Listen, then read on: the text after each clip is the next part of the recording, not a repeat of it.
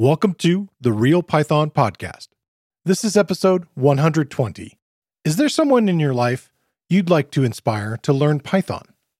Mission Encodeable is a website designed to teach people to code, built by two high school students. This week on the show, Anna and Harry Wake talk about their creation and motivating people to start coding. We discuss why they decided to build the site. Initially, Anna and Harry felt the site would be for other students but soon felt it could be helpful for anyone interested in starting to code in Python. We cover the project based approach and how they implemented the interactive browser based tool Replit.com. We talk about learning Python in the classroom and how they found additional books and tutorials to supplement their coding education. And we cover how Anna and Harry created a resource hub to help teachers take advantage of the site. This episode is brought to you by CData Software, the easiest way to connect Python with data, SQL access to more than 250 cloud applications and data sources. All right, let's get started.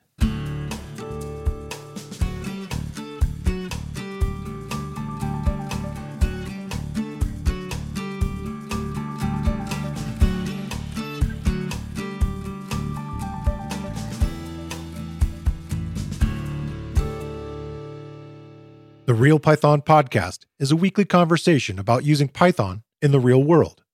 My name is Christopher Bailey, your host. Each week, we feature interviews with experts in the community and discussions about the topics, articles, and courses found at realpython.com. After the podcast, join us and learn real world Python skills with a community of experts at realpython.com. Hi, Anna and Harry. Welcome to the show. Hello. Oh, thank you for having us. It's really nice to be here.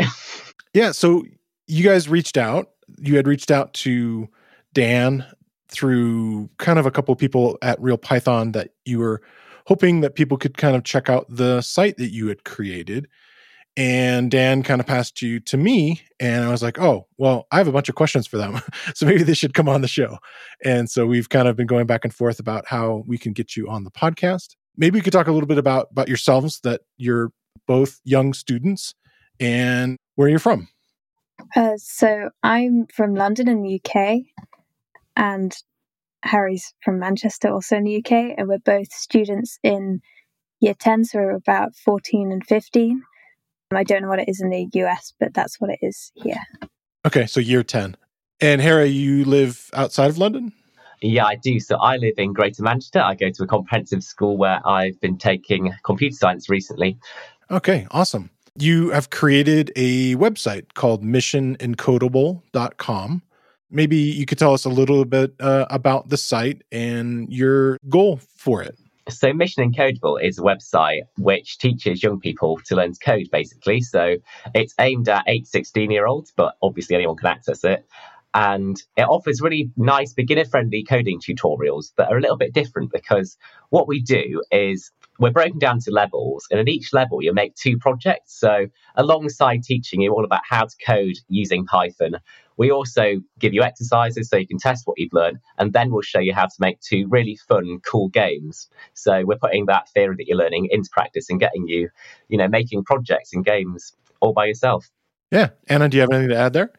Um, no, but we really hope that it can be used in schools because we think it will be a really helpful use resource for teachers and also at home for students who are interested in it. So that's what we hope in the future will happen. Maybe we could talk a little bit about how you came up with the idea for the site. Have you done a project like this before?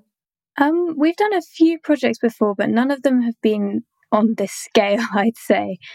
But I think we came up with this on holiday in Anglesey in Wales.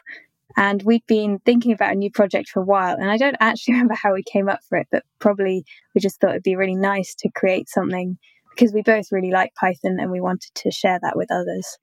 Nice. You kind of mentioned your goal of directing it toward eight to 16 year olds who are interested in learning Python. Are you looking at expanding the site and adding more lessons and, and levels to it? Uh, yes, so we've got lots more things planned for it, and we're hoping that although like the tutorials might be aimed at people aged 16, it's really great for anyone really looking to get an introduction into Python, and we might expand that in the future so that you know everyone can use it and just get a, fa- a feel for it and sort of get their first introduction, write their first Hello World, and get um, hands on with the code. Yeah, and I know that both of our grandparents are doing it, so that's really nice as well. Yeah. Oh, you got some beta testers Yeah. or testers in, internally. That's nice. what are other places that you've shared it? I, I know that you guys actually have been on a couple podcasts already, but what are other ways that you've been sort of promoting it and sharing it? Uh, yes, we both obviously go to school and we've got computer science teachers there who teach younger students. So we've told them a little bit about it. So at my school, they're running a coding club with some of the younger people that I go and help out with. And also, they've been sharing it with their other teacher friends across the country. So that's been really nice just to get it used, you know, in a few, few schools to see what people think. What were the podcasts that you were on? So we've been on Craig and Dave, who are two computer science teachers. They've got a really great YouTube channel for anyone studying computer science or interested in it. So we went on their show. That was the first one. Then recently we've been on Learning Dust and House of EdTech. Those are the three that we've been on so far. Yeah, but I don't know if those last two have come out yet. They might come out before this one comes out. So um, it's one of these things during the summer time. Sometimes we record in, in advance. So yeah, so great. Uh, uh, if they are ready, I'll include links for them. And then um, I was going to mention this later, but if people wanted to learn more or follow kind of the updates to Mission Codable, I noticed the little Twitter link at the very bottom of the page there, so people can kind of follow along with updates there. Great. Yeah, thank you. We are at Mission and Code on Twitter if anyone would like to follow us and sort of see what we are up to. We share lots of updates and resources on there in the future, hopefully. So yeah. Yeah, give us a follow. I liked the types of projects that you had people create in them. I did die multiple times playing Treasure Island. Um, and the guy chose all the wrong answers initially. and then uh and then the game uh, you mentioned the the age thing, the 8 to 16 year olds. Um, the age game um, really missed my age by a bit, um, but you had kind of neat ways that people could uh, potentially expand those games which I, I thought is kind of nice. They're they're both kind of, or in the cases of almost all the projects, they are good sort of launching points that people can kind of look at, create something, and then potentially share it with somebody else. And I also rock paper scissors, which is a very popular getting started programming is a good tool. And I was wondering, um, had you heard of the variation for rock paper and scissors? Um, I actually haven't, no. But Can you tell us more about that? Yeah, there's a there's a variation. I guess it was on Big Bang Theory, but there's a, a lizard and Spock oh, yes. additions to it. and so yeah, so that's a, another thing that you can look at. When one of our real Python authors uh, modified our our edition of rock paper scissors and added those two hand symbols to it too. I like that you're teaching modern Python stuff in there, like you're teaching about f strings and and other areas of Python. Are there other parts of Python that you're you start out initially getting people going with creating strings, doing input, interacting with the user, um, setting up variables. And I was wondering, like, what are other parts of Python that you're interested in teaching and, and looking at adding in, in the future? Um, well, we're in the process of adding another two levels, and I think one of those is on dictionaries mainly, and kind of Okay. The next one is about sort of subroutines and kind of scope. So it gets a little bit more advanced. Yeah. You start to be able to create projects like Hangman and like quiz games and stuff. So that will be really fun. Yeah. Early on, you're also, in order to do one of the games, you're having them import random. And so you're kind of having to teach about modules and those kinds of things. Are these things that you've been learning in your classes?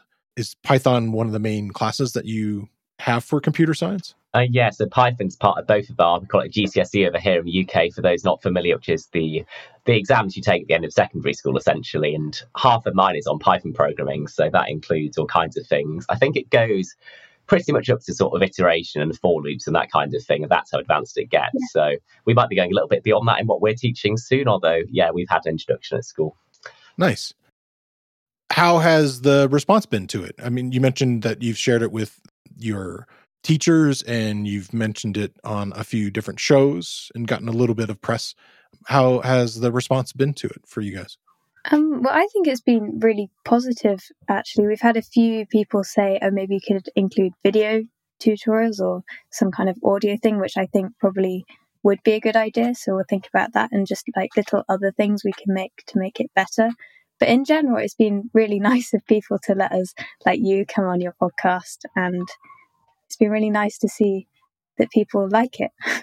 Yeah, definitely. Uh, one of the things that I found unique about the whole process is that you're using this Replit engine, R E P L I T dot com. Is that right? Yeah. And and I find that as a programmer who's been working for a long time in it, kind of nice in the sense that you're teaching a bunch of advanced ideas of having this interactive REPL of showing the demonstration. People can kind of run the end result so they kind of know what they're getting which is i think important with all sort of coding projects which I, I, is great.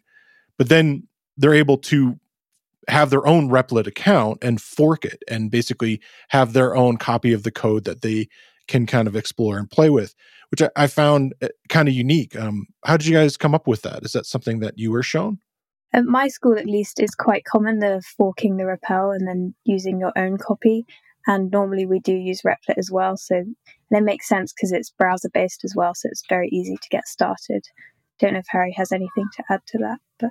Yeah, so I think, well, we've both been introduced to Replit, I think, at school. And we thought we might explore ways we can use it in our website. And actually, we think it's been really good because often if we made people download their own IDE, it'd be quite difficult for them because often you either have to pay for it or it's just really difficult to download, particularly in schools. So we thought it'd be a lot better to use something browser based that's obviously free and interactive. So it's just a really quick way of getting set up with Python and writing some code straight away. Yeah, I think that's really a neat way of doing it. And it kind of teaches some of these interesting ideas of managing code somewhat in other projects, like in this case for Mission Encodeable, Are you using tools like Git or GitHub?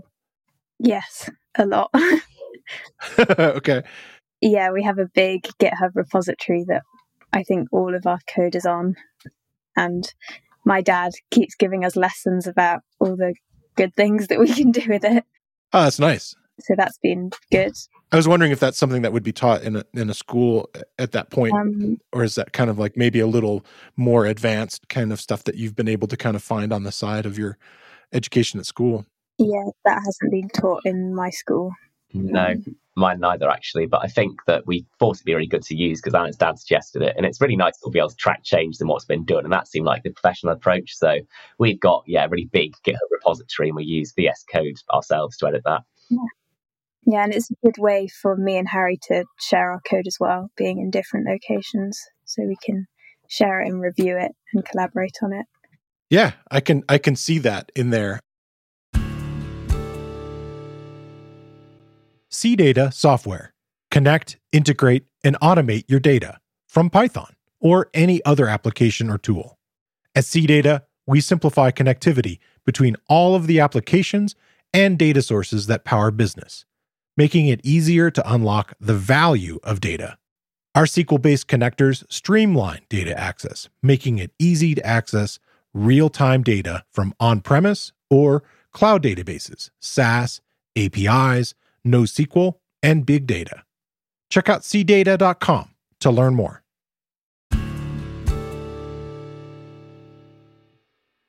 It's a really pretty site. Who's uh, mostly in charge of the design? Is there both of you? I would say Harry. okay. There's a nice pause there. Yeah, I like the I like the color scheme and the design. It, it looks really nice. Oh, thank you. Yeah. So um, Anna's parents, if we're going to mention or not, own a retail tech startup. So they've been really nice because they've showed us their brand guidelines. So that's really helped us get some ideas and inspiration for our website, so we know what to do with it. And then obviously we both sort of collaborated. I've done quite a lot of wireframing in Figma. Is what I use to sort of design what page is going to look like, and then we both sort of share building them. So yeah, yeah, it's been really nice to hear that. I'm glad that you like the look of it. Yeah. Oh, what are you using? A different framework for tying all the web elements together? Is that in Python also? Well, we use a JavaScript framework called React to make the website, and that has CSS as well. Okay. But it's not with Python, no. Okay. And then are you hosting the majority of the web stuff is not using something like a Flask or Django or some of these other libraries you might have heard of. It's it's in this case React. You said. Yeah. Okay, great. Is that something that again you kind of have done on the side to kind of learn more about and Yeah. I don't know what what your experience is of of trying to learn JavaScript versus uh, learning Python. Well, I think we both went through a big Udemy course. Oh, okay. I'm not sure that we've quite finished it, but um, yeah, that took us a really long time. Yeah, it did take a long time. Yeah, because I think when we first started making our website, I think it was Anna's dad that said, "Well, maybe you want to use React for it," but none of us really knew all that much about React, so yeah. we had to teach ourselves. And we bought this enormous Udemy course, which is a website where you can learn all kinds of kinds of things through these like video tutorials. And I think I don't know, it's like 36% of the way through we are now. So, yeah. All right. I think the results are uh, good. You're you're definitely getting what you need out of it at this point, so that's great. That brings me to a couple questions more about yourselves in in learning programming. And um, you already kind of mentioned that part of your school and the level exams have Python in them, are th- are they teaching you other languages, or did they start with Python for any kind of CS stuff? Mm, at my school, it's Python at GCSE, and then at A level, you start to do more kind of functional programming, so languages like Haskell. Um, but at GCSE, just Python, I think. Okay. Yeah, so I'm also doing Python. So I think the example that I'm taking it with basically decided that everyone doing it is going to learn Python. So that's Edexcel. And then 50% of our exam is on screen programming using it. So I think it does vary, but Python is the main one that's used, certainly in my area at least. So yeah, it's quite popular. Okay. I guess this is kind of, you know, related question as far as schooling. How much of your schooling has been remote over the last couple of years? Um, um we haven't had any this year. There was, I think, the last time school was remote was kind of January 2020. Okay. Um, but that was it. I think maybe okay. Anna meant 2021 there. I think. Oh yeah, yeah, yeah I did. Sorry. Because yeah. that would have been before okay. started. yeah. yeah. So, yeah, the first lockdown I think was sometime like March April 2020, was it? And that's when we first went remote. We were remote for a large chunk of 2020. 2021, it was kind of on and off, wasn't it? I think. Yeah. And then. But I think the only time for us it was remote was kind of winter. Yeah. And then we've been in school the last year or so ish now. So that's been a lot nicer, I think. Yeah. In some ways, working with a computer and, and being remote, did that change your ability to learn in some ways and and change the way that you kind of were able to learn about programming like i would think instead of being you know in a classroom and necessarily book based that somebody who's interested in this stuff and, and interested in computer science could kind of explore some more things like that or did it change your learning in other ways I'd say, yeah, it definitely changed the way that we learned because beforehand, I'm not sure if I'd have been open to just teaching myself stuff, but because we were quite independent during it, obviously, like we'd be told what to do sometimes, but we got very used to the concept of teaching ourselves things just online. And from that, that's what made me want to start learning programming more and teaching myself a lot of stuff without always being told exactly what to do. So it made me quite independent, I'd say, and it sort of introduced me to the world of learning remotely and independently. Yeah, you already mentioned the Udemy course and and some of these other things that you were able to find. What was your experience, Anna? Um, yeah, similar to Harry. I think in those years for me it was kind of year eight and nine. So I don't know if that's just something that my school does, but that was really the year that learning Python really picked up. So we started to do a lot of kind of online learning of Python and a lot of Replit and also had a lot more time on our hands. So yeah. at the end of the day, there was like lots of time to do programming if that's what you wanted to do, which is, I think, what I did want to do. So I did. nice. One of the things that I've thought about and had discussions with uh, Al Sweigart, who was on the show a, a couple times, was the there are a lot of assumptions that people have about kids learning programming, and I thought this would be a, a good opportunity for me to kind of bounce some of them off of you. You are not representative of the whole.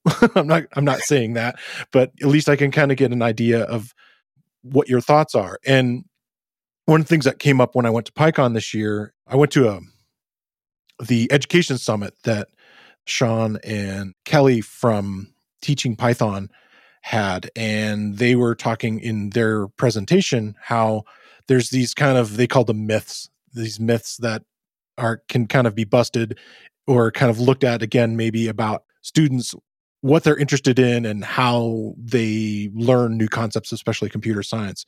And the first one that they wanted to bring out was that there's a myth out there that, oh, all young students like games and programming that teaches games is going to always be interesting to them. And I know in your example that you have created lots of these kind of smaller games, like the Mad Libs type of game or rock, paper, scissors, and things like that. But there's also games as far as the ones that are more graphical, things that would use a, a library like Pygame. What has your experience been with that? Is that something that interests you, like learning more about constructing, you know, quote unquote video games? I would certainly agree that not everyone does want to make video games. So I did enjoy playing computer games like Minecraft as I grew up, but I think that not everyone does, and you don't necessarily have to make games to learn Python. So there's no one correct way of doing it. And some of the projects, if you look at our website, they won't just be games. There'll be lots of other things in there as well. Like we've got some modules coming about. We're thinking potentially sort of looking at data and stuff using the Pandas library. So there's all kinds of things that you can do that aren't just creating computer games. And I think that not everyone does want to make them, which is totally fair enough. Yeah. I agree with Harry because I do know that not everyone does want to create computer games, but I think they are a good way to introduce it because I I think that while not everyone does, then quite a lot of people do. Because, like Harry said, lots of people are playing Minecraft and Roblox and whatever as they grow up. So it kind of makes it more relatable to what you're doing. Yeah. Have you ever looked at? There are popular Python libraries for doing things inside of Minecraft. Is that something you've ever explored? No, but that does sound cool, and I know that my dad like that.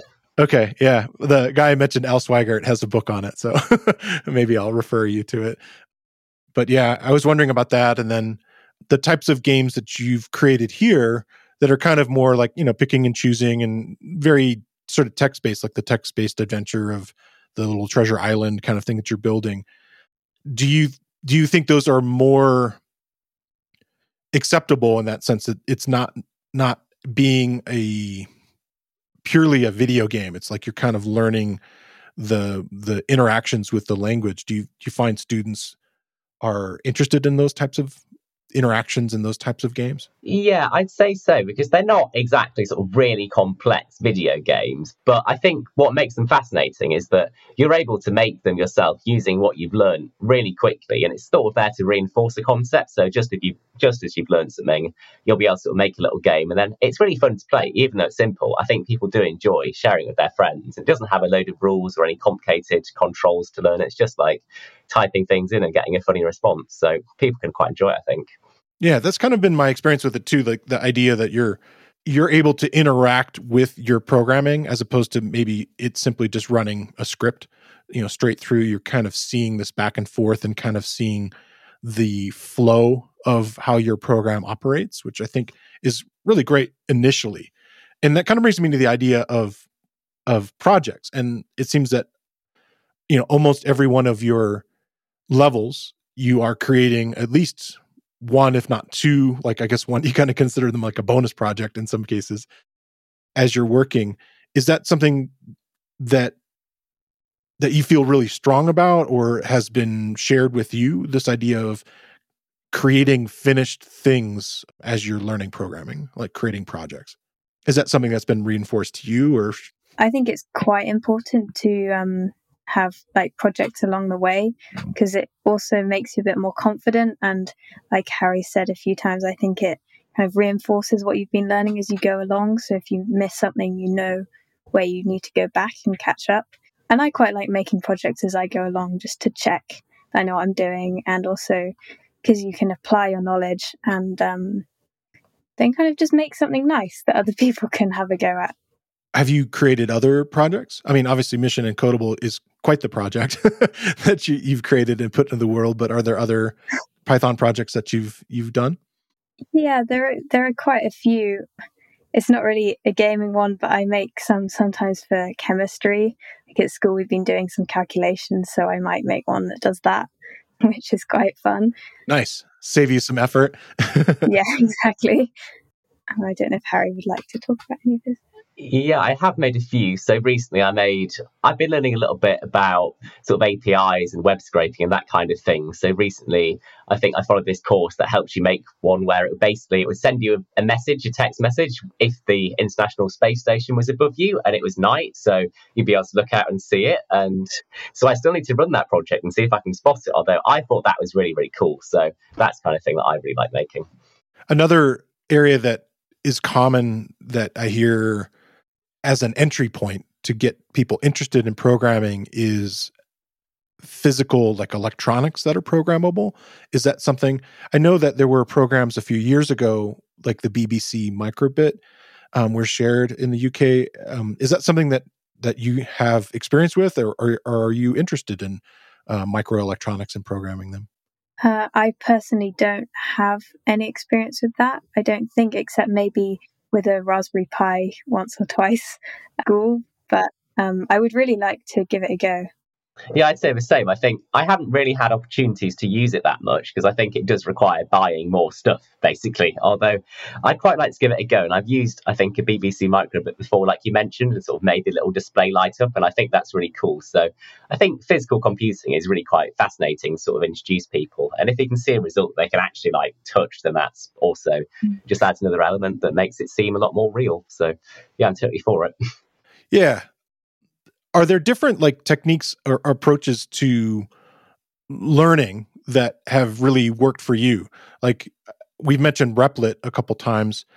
Are there other types of I, have mentioned a couple now the idea of creating projects the idea of you know electronics. Are there other things that have been shared with you through your education that kind of clicked and was like oh i think this is a great way to kind of approach programming? I find often when it comes to projects in particular, it's really good to figure out something that you would like to make personally. So I know often you do end up getting into the danger that you choose a project that's just too big and you won't be able to finish it. yeah. Although, if you come up with something that is reasonable, then often you'll learn a lot more because it will be really relevant to you. So you'll be passionate about what you're doing. And also, you'll have an end goal in mind. So you'll need to learn certain things along the way. But just that experience of making something yourself that's come from an idea you've had, I think is really invaluable. So that's what I really like doing if I'm learning something new. Nice. Yeah, definitely. I think at school, especially, we're quite encouraged to kind of come up with ideas for projects and then execute them. Uh, so they might have requirements so that we make sure that we're actually learning stuff, but that's really good because often also there's an element of teamwork if we're partnered up. I think that's really good. This week, I want to shine a spotlight on another Real Python video course. And it's about a course I mentioned during our conversation this week. It's titled Rock, Paper, Scissors with Python, a command line game. The course is based on a Real Python step by step project by Chris Wilkerson. And in the video course, my frequent co host, Christopher Trudeau, shows you how to code your own rock, paper, scissors game, how to take user input how to repeat several games in a row using a while loop, and then how to clean up your code using enum objects and functions, how to define more complex rules using a dictionary, and how to make an advanced version of the project that helps to avoid the common issue of repeated tie games. This is a quick course to get you up and running, but also has multiple suggestions on how to enhance the game, where you'll practice iterating your code and refactoring. And like all the video courses on Real Python, the course is broken into easily consumable sections. Plus, you get additional resources and code examples for the techniques shown. All of our course lessons have a transcript, including closed captions. Check out the video course. You can find a link in the show notes, or you can find it using the enhanced search tool on realpython.com.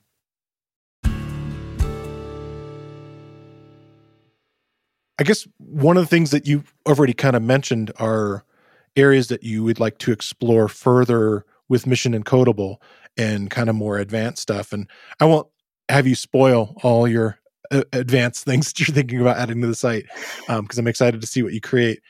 But generally, are there other areas of Python that you find interesting or one of the the last uh, something in level three i think is where you're doing some stuff with random. And you mentioned some higher order mathematics kind of where this uh, random came from. And so i went down a little rabbit hole thank you and learned a little bit about that. Is that something that you're interested in and exploring mathematics? Uh, or you mentioned chemistry. Uh, harry you already had mentioned doing a little bit with data stuff.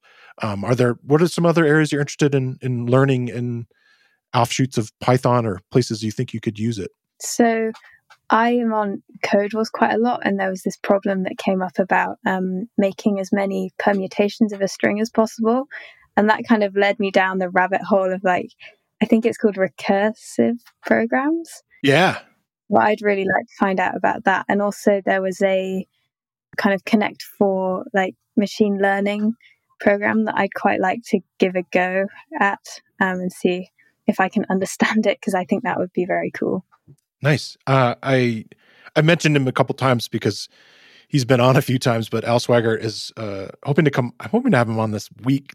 He's got a new book about recursion. Oh, right. Um, that's going to be going into algorithms and all that sort of stuff. And he often puts the you know you can buy the physical book, but he also has the has an online version of it. Yeah. And so when that comes up, I'll, I'll let you know. Yeah. Um, so I'm hoping to interview him maybe Friday. so. Yeah, I think we're both slightly familiar with Al's stuff, aren't we? Because we've, I think we've read a book or yeah. two from him before. And we think they're really cool. So, yeah. To automate the boring stuff is one of That's them, and the then uh, he's got the the games one, yeah, and then small projects. Yeah, I can see on my shelf invent your own computer games with Python. So. Yeah. Ah, there you go. All right. We've both got ours. I can see that as well. oh. All right. Well, he's working on a recursion book. He's been working on it all. Uh, I don't know for quite a while now. Yeah, I know. Yeah, I look cool. seeing it.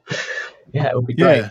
So what are what are areas that you're interested in learning um, and and expo- or exploring, Harry? Yeah, so I think, like Anna mentioned, machine learning is something that I would be really interested to learn more about. And I don't know that much about it, so I can't talk in depth what I'd like to do.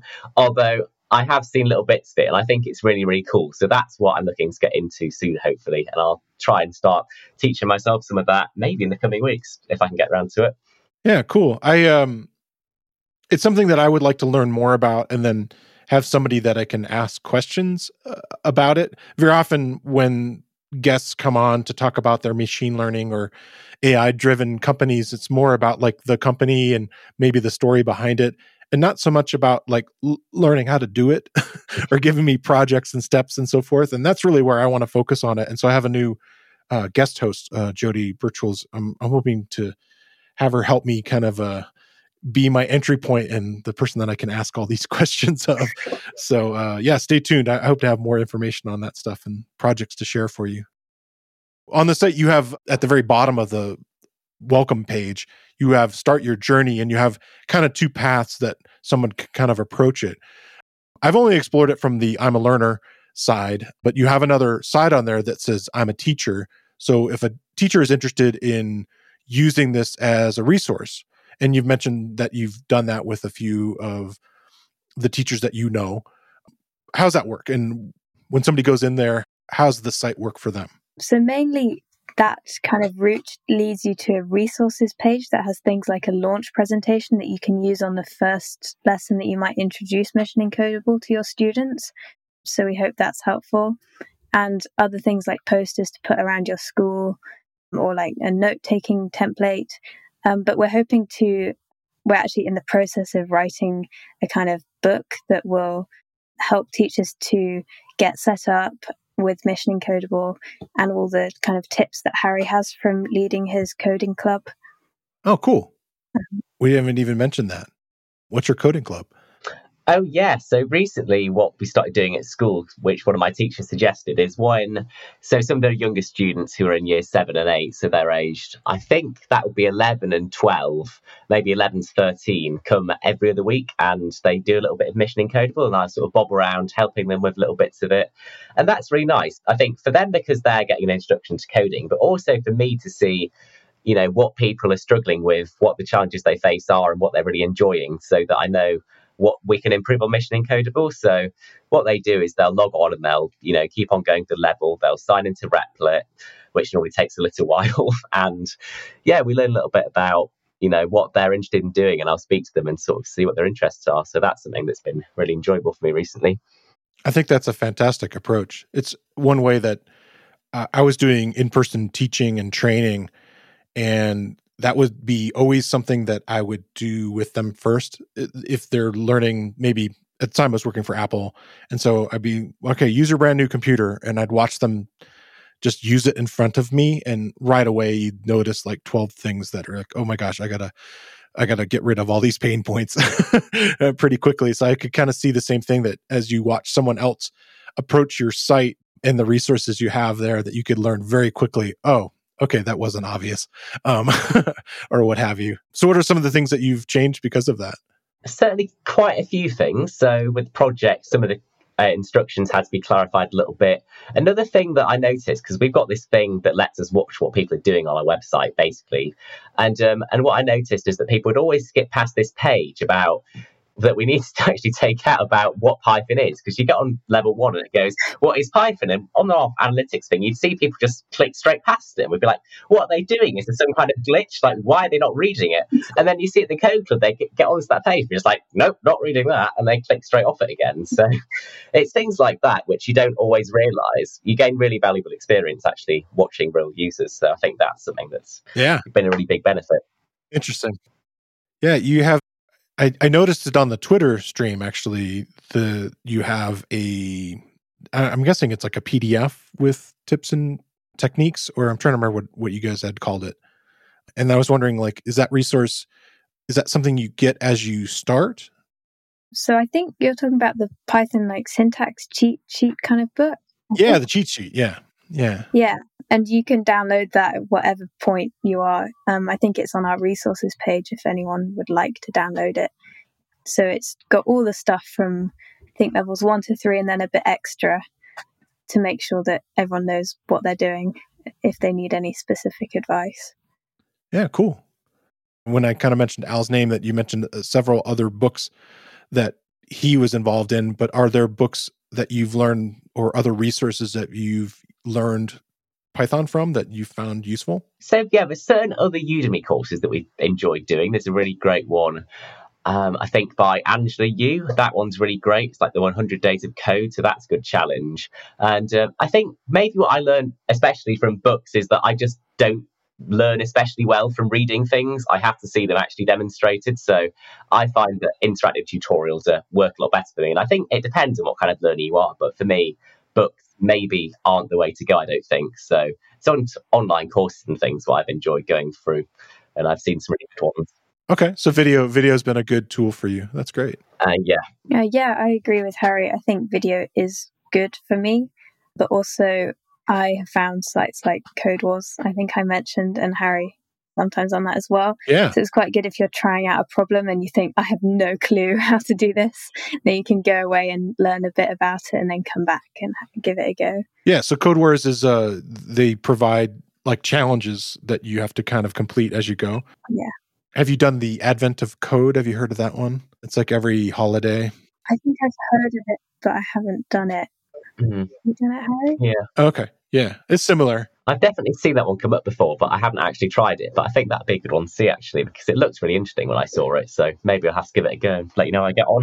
Yeah, yeah. Keep keep you very busy all of December.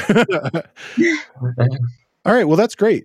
Every week I like to ask my guests these weekly questions, and so Harry, I don't know if you want to go first, but what's something that you're excited about in the world of Python? In the world of Python, I think especially what I'm seeing is machine learning is what's really growing. And I've seen some really, really cool projects made with that. So that is something that I would love to learn more about, as I think I mentioned before. So that is, yeah, what I'd love to learn. Said that. Okay. Yeah. That's great. Yeah, I think similar to Harry, it'd be really interesting to have a more of a look at machine learning and kind of data analysis, um, which I think at school we'll look at more as we get older. You know. Is there a particular field of study connected to that that interests you? I don't know enough about it. There's uh, stuff that's kind of more about language, like natural language processing, or there's more mathematical stuff or chemistry stuff or things like that.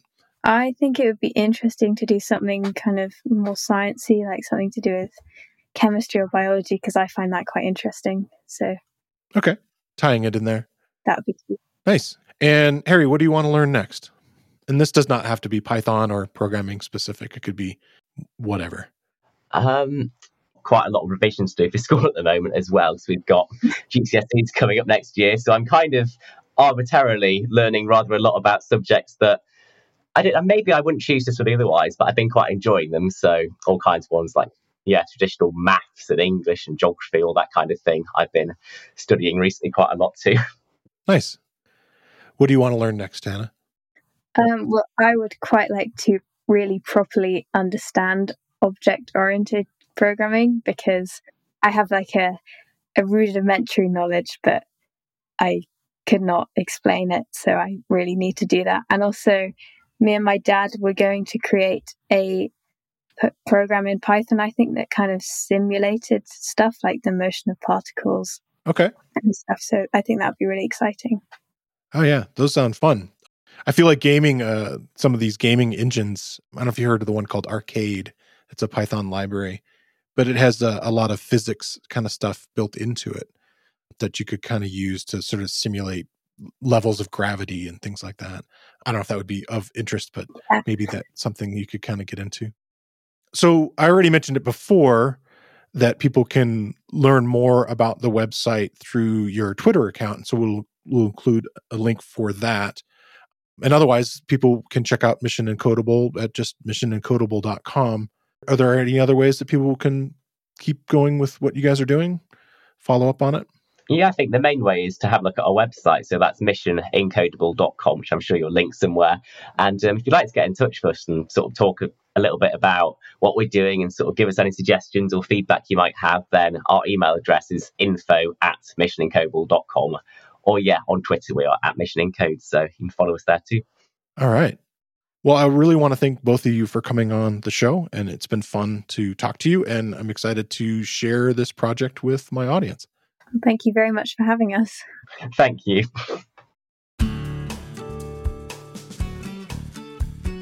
Don't forget, you can get simple cloud data connectivity to SaaS, big data, and NoSQL from Pandas, SQLAlchemy, Dash, and petl. Learn more at cdata.com.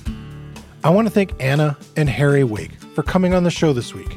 And I want to thank you for listening to the Real Python podcast. Make sure that you click that follow button in your podcast player. And if you see a subscribe button somewhere, remember that the Real Python podcast is free. If you like the show, please leave us a review. You can find show notes with links to all the topics we spoke about inside your podcast player or at realpython.com slash podcast. And while you're there, you can leave us a question or a topic idea. I've been your host, Christopher Bailey, and look forward to talking to you soon.